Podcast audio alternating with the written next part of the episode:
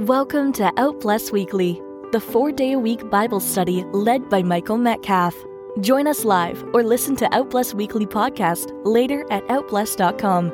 Listen as Michael teaches the Bible verse by verse, chapter by chapter, in an easy to understand format, as he is led by the Holy Spirit and brings the word to life. Listeners learn how God outblessed us all by sending Jesus Christ to die on a cross to pay for our sins, and how God raised him from the dead three days later. Jesus is the risen Lord and Savior and is actively working in every believer's life to outbless them today. Come and listen to the heart of a servant and be outblessed again. Well, Father God, we thank you, Lord, that we could come together today to study your word. We ask and pray, Father, that you would be our teacher, not me. And so we ask, Lord, that you teach us what you want us to know, that you would guide our thoughts and our actions. And Father, I thank you that you know the intents of our heart and the motives that are behind the decisions that we make. And so I pray, God, that as we read your word, you'll change the way we think, you'll change our motives, you'll change the way we make decisions, and you'll help us, God, to make decisions wisely according to your word. So, Father, as we read um, the second chapter of Romans, I pray that it would speak clearly. I pray you give us eyes to see and ears to hear, but more importantly, hearts to that are ready, that are mold, moldable, and ready to receive that which you want to teach us. So we commit this time to you, Father. Thank you, thank you, thank you, God, that you'll help us understand it now. In Jesus' name, Amen. Okay, Romans chapter 2 is about the impartiality of God. And so if you've got your Bibles, please turn to Romans chapter 2 and we'll begin reading in verse 1. It says, Therefore you have no excuse, every one of you who passes judgment, for in that which you judge another you condemn yourself, and for you who judge practice the same things. And we know that the judgment of God rightly falls upon those who practice such things. But do you suppose this, O oh man, when you pass judgment on those who practice such things and do the same yourself, that you will escape the judgment of God? Or do you think lightly of the riches of his kindness and tolerance and patience, not knowing that the kindness of God leads you to repentance? And so this chapter, it starts with this word, therefore, and that's because of the long list of sins that we had read yesterday, chapter 1, verses 26 through 32. And so he said that you have no excuse. And so everyone who passes judgment, for in that which you judge another, you're condemning yourself. For you who judge practices the same thing. So be careful not to start wagging your finger and condemning people. You know, newsflash, because we've all sinned. We're all blown it. None of us are perfect. But, you know, some of us are judging others and then we're practicing the same thing. That's very hypocritical. And so we don't want to be hypocrites and we don't want to be judging other people for the things that they're doing wrong. And certainly not when you're doing the same thing. And so he says that we know that judgment of God rightly falls on those who practice such things. So practicing, by the way, is continuing to sin, knowing it's wrong. That's, that's really what is behind that word sin. It, it implies that you're practicing it, that you're repeating it, that you're continuing to do that even though you know you're not supposed to.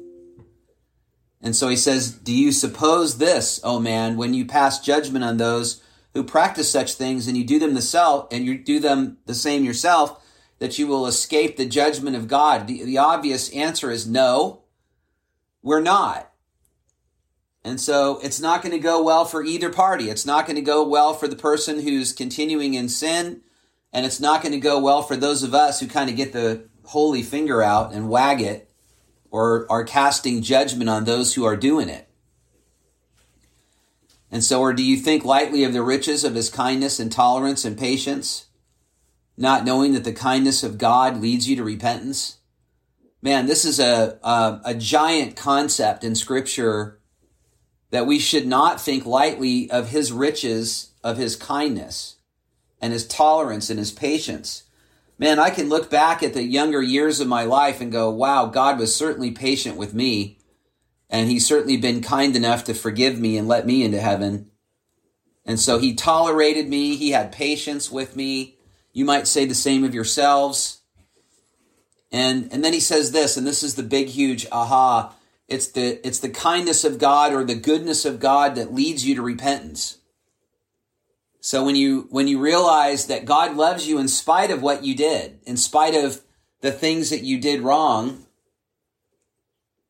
you, you just get overwhelmed by that and you become thankful for that. And you know what happens is when that you realize God's still willing to forgive you and he still loves you in spite of that, it makes you want to change. It makes you want to stop practicing sin of any kind.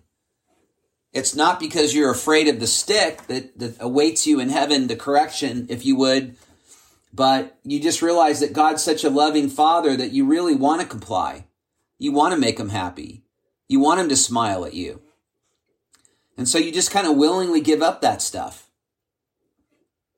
So it's not the wrath of God that calls a man or woman to repent. It's the goodness or the kindness of God that calls us to repent.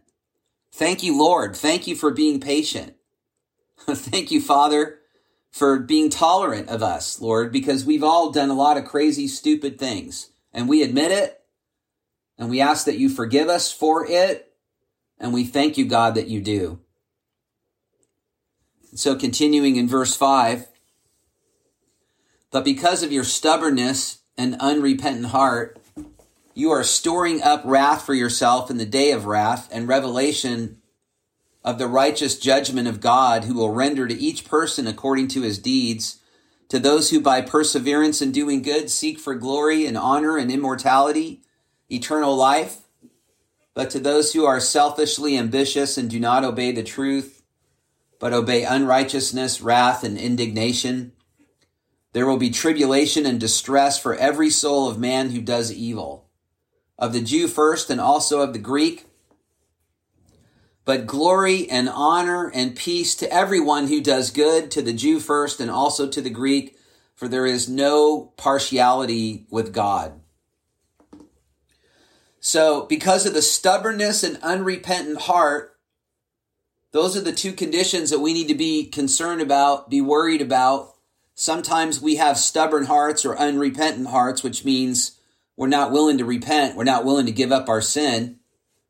And if you're being stubborn about sort of caving into what God tells you you ought to do or change, and you're not willing to repent, it says that you're storing up wrath for yourself.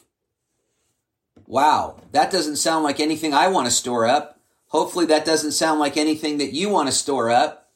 And so don't be stubborn about giving in to what God is trying to teach you and don't remain, you know, caught up in some sin that you're not willing to repent from, or you're going to get the wrath that's been stored up. And so pray that God breaks the stubbornness and the unrepentant heart. It's deadly. It results in you receiving the wrath that was stored up. And so don't fool yourself. God will render to each person according to his deeds. And so to those by perseverance and doing good, that means that you keep doing good in spite of the opposition and the problems, and you seek for glory and honor and, immortality, eternal life. This speaks about what we're seeking and what are the real goals that are in our heart. And so ask yourself the question, are you seeking glory and honor and immortality with the view of eternal life? If that's what you're seeking, praise God, you're going to get what you're seeking.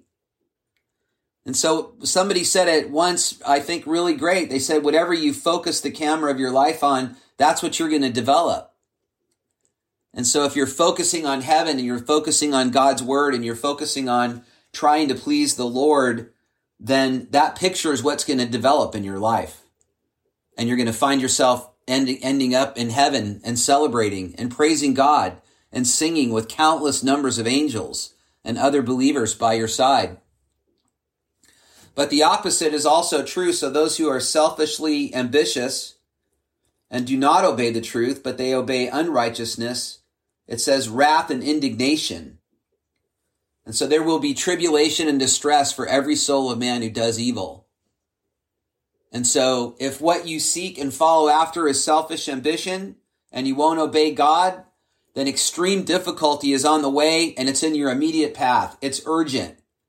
It means you better pay attention to this message and stop what you're doing and repent and turn from your sin and ask the Lord to forgive you. It's the only chance that you have to get saved from your sin.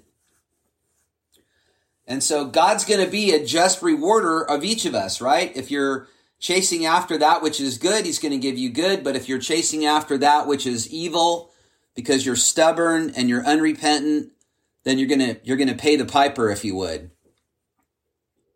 But thank God that glory and honor and peace to everyone who does good because there's no partiality with God. And so God is uh, an, what I like to call an equal opportunity blesser. he wants to bless everybody. That's his, that's his desire. He wants to bless you. And so just be an obedient kid. Listen to what he has to say and just say, yes, father, I'll do that. Or if he tells you something that you need to change or if he gives you some form of correction, just receive it. Because the things he's telling you to change or the correction that he's giving you are for your own good. They're not for to to spoil your day or ruin the fun. It's because God knows what's best for me and knows what's best for you. And so verse 12, for all who have sinned without the law will also perish without the law, and all who have sinned under the law will be judged by the law. For it is not the hearers of the law who are just before God, but the doers of the law will be justified. For when Gentiles do not have the law, do instinctively the things of the law, these not having the law are a law to themselves, in that they show the work of the law written in their hearts, their conscience bearing witness, and their thoughts alternately accusing or else defending them. On the day when, according to my gospel, God will judge the secrets of men through Christ Jesus. So for all who have sinned without the law will also perish without the law. They're going to die anyway and they're going to die in their sin. And all who have died under the law are going to be judged by the law. For it's not the hearers of the law who are justified before God, but the doers of the law are going to be justified. So if you know the Ten Commandments and you're not doing them, you're not a doer, you don't get justified. But check this out. When the Gentiles who do not have the law, meaning they might not have known all Ten Commandments, they may not have read the Bible, but they do instinctively the things of the law, these not having the law are a law to themselves in that they show the work of the law written in their hearts. So they know there's something in man and something in woman where you know if you're doing right or wrong, right? And so it's called the conscience. And if you're doing right and you're not, you know, your, your conscience is not bothering you, even before you knew the word of God or started studying it, that's a good thing because I think God's going to be merciful to you. And so their conscience bearing witness and their thoughts alternatively accusing or else defending them on the day when, according to my gospel, God will judge the secrets of men through Christ Jesus. So good news. God knows your heart. He knows if you're will, if you're willfully doing wrong or not. And you know it. God knows it. He knows the secrets of men. And so it's what's in your heart. And as long as you're not doing anything in your heart that you believe to be wrong, then it's probably going to be okay. But if you're doing something that you know in your heart that's wrong and you already know that God would not be pleased about it, then you ought to change it so that God's not angry with you and God doesn't judge you for it. And so these are matters of the heart. It goes beyond the law, beyond words, and it goes into the feelings that you have in your heart about what's right and what's wrong. So now in verse 17, the Jew is condemned by the law. But if you bear the name Jew and you rely upon the law and you boast in God and you know his will and you approve the things that are essential, being instructed out of the law and are confident that you yourself are a guide to the blind, a light to those who are in darkness, a corrector of the foolish, a teacher of the immature, having in the law the, embody, the embodiment of knowledge and of truth, you therefore who teach another, do you not teach yourself? So this is kind of interesting It says, if you bear the name Jew, this is a message to the Jewish peoples. And it says, and rely upon the law and boast in God. That means they're Jewish people who are trained up in the law. They know the law and they boast about the fact that they're keeping it. And so they know his will and they approve the things that are essential. That means they agree with what God's word says. They are being instructed out of the law. So they were taught, they studied it, they know it, and are confident that you yourself are a guide to the blind. What does that mean? It means these people that he's referring to are probably spiritual leaders. They're probably priests right? They're people who know the law, they agree with the law, they're telling other people they need to follow the law, and that that's the only way they're going to get into heaven. And so they call themselves a corrector of the foolish. That means they're telling people who are sinning to stop. That's a good thing to do. But it says a teacher of the immature. That means a wise teacher, someone who's been studying the Bible for a long time, who knows it well, is teaching the younger people who maybe not don't know it as well so that they can be clear about what does God have to say about various things. And so having in the law the embodiment of knowledge and of truth, that's definitely the word of God. The embodiment of knowledge and truth is the word of God. And then it says this though, you therefore, because of all this, listen to this, do you not teach yourself? Ouch. That's big hypocrisy. In other words, these, these guys that are wearing the big robes and have the big positions, they're the ones who are the, the Pharisees and the Sadducees who've been studying the book and teaching the book and telling people they need to live by it, but yet they're, they're not living by those same rules. And so the idea is that, uh, their judgment's going to be even more severe. They knew better. They shouldn't have done that. You can't just go around teaching everybody else and not pay attention to the same rules for you. And so you who preach, that one shall not steal. Do you steal? And you who say that one should not commit adultery, do you commit adultery? Or you who abhor idols, do you rob temples? Or you who boast in the law through you, uh, though, sorry, through your breaking the law, do you dishonor God? For the name of God is blasphemed among the Gentiles because, because of you, just as, as it is written. Wow. So, people who preach, they're Bible teachers, they're religious leaders, they're merely men. You should never look up to one of them as if they're more important than you, more holy than you, or anything else, because they're all men and women, they're all just humans, and they're just as prone to sin as anybody else is. And so he says, if you're telling other people not to steal, are you stealing? Or if you're telling people they shouldn't commit adultery, are you involved in that? And all these things are basically saying you can't say rules for thee and not for me. The rules apply to all of us, whether you're a teacher or not, whether you wear a robe or not, whether you have the title or not, whether you went to Bible school or not. The rules are going to apply universally to everybody. So, verse 25 For indeed, circumcision is of value if you practice the law. But if you are a transgressor of the law, your circumcision has become uncircumcision. So, if the uncircumcised man keeps the requirements of the law, will not his uncircumcision be regarded as circumcision? And he who is physically uncircumcised, if he keeps the law, will he not judge you who, though having the letter of the law and circumcision, are a transgressor of the law? For he is not a Jew who is one outwardly, nor is circumcision that which is outward in the flesh, but he is a Jew who is one inwardly, and circumcision is that which is of the heart by the Spirit, and not by the letter. And his praise is not from men, but from God. And so I think all of this is kind of pointing to the fact that it's what's on the inside that counts.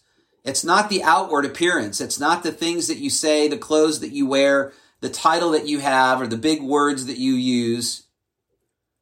But it's what's in your heart. Are you doing, obeying, following God from your heart so that your feet are following your heart? That's the issue. Circumcision is only of value if you practice the law. And so you could be circumcised, you could know all the law, you could follow all the religious uh, rites and, and habits and practices. But if you're still breaking the law, it's not going to do you any good. And so Paul tells us that cutting away of the flesh is the deciding factor. So true circumcision is one inwardly of the heart. It means that you have decided in your heart that you're going to try to follow God. You're going to try to follow the Spirit of God and those things that pertain to heaven rather than that which appeals to your flesh. And that takes a conscious decision for you to do that. It takes a conscious decision for me. You have to deny your flesh. I have to deny my flesh. I have to choose to follow God. Right? That's not the natural. That's not the way you were, that's not, that's not the way you were made when you were born. You have to choose that and you have to subdue the flesh and not give into it. And so that's the matter of the heart and how you're following by spirit. Romans chapter 10 in verse 10, it says, For with the heart a person believes, which is resulting in righteousness, and with the mouth he confesses, resulting in salvation. And so it really is a matter of the heart. What's in your heart? Do you believe in your heart that God loves you and he sent Jesus Christ down here to die for you? If you believe that in your heart, then you confess with your mouth that Jesus is Lord. That means that you're submitting to him. That means that you're acknowledging his leadership over your life, over your decisions. And when you invite him to become the Lord and Savior of your life, it means that you're willing, you're telling him that you're willing to change whatever it is that you need to change to kind of bring your life in compliance with what his word has to say to you. And so it's a very good thing for us to consider that ourselves and ask ourselves, if that's the situation that we're in. Because if you're in any other situation than that, you haven't given your heart to God, then you're just like every other man or every other woman and you're being bounced around by the flesh. And so you give into your hunger or you give into greed or you give into lust and you do all these things that the flesh wants you to do. And so, a great big step, I think, in turning your ship today is doing exactly what we're all in this conference call doing right now, which is to read the Word of God, speak the Word of God out loud, believe the Word of God, and then say, God, change us now from the inside out and start with our heart. And so, Father, I pray right now that you would search our hearts and that you would show each one of us, God, if there's anything wrong, if there's anything in our hearts that we haven't conceded yet, we're still holding on to, or whatever it is that, that we have not confessed yet, Lord, I pray right now, Father God, that we would confess it. And so wash us in the blood of the Lamb again right now, Lord. Forgive us for our sins, God. We do believe your word. We do believe, Jesus, you came down from heaven.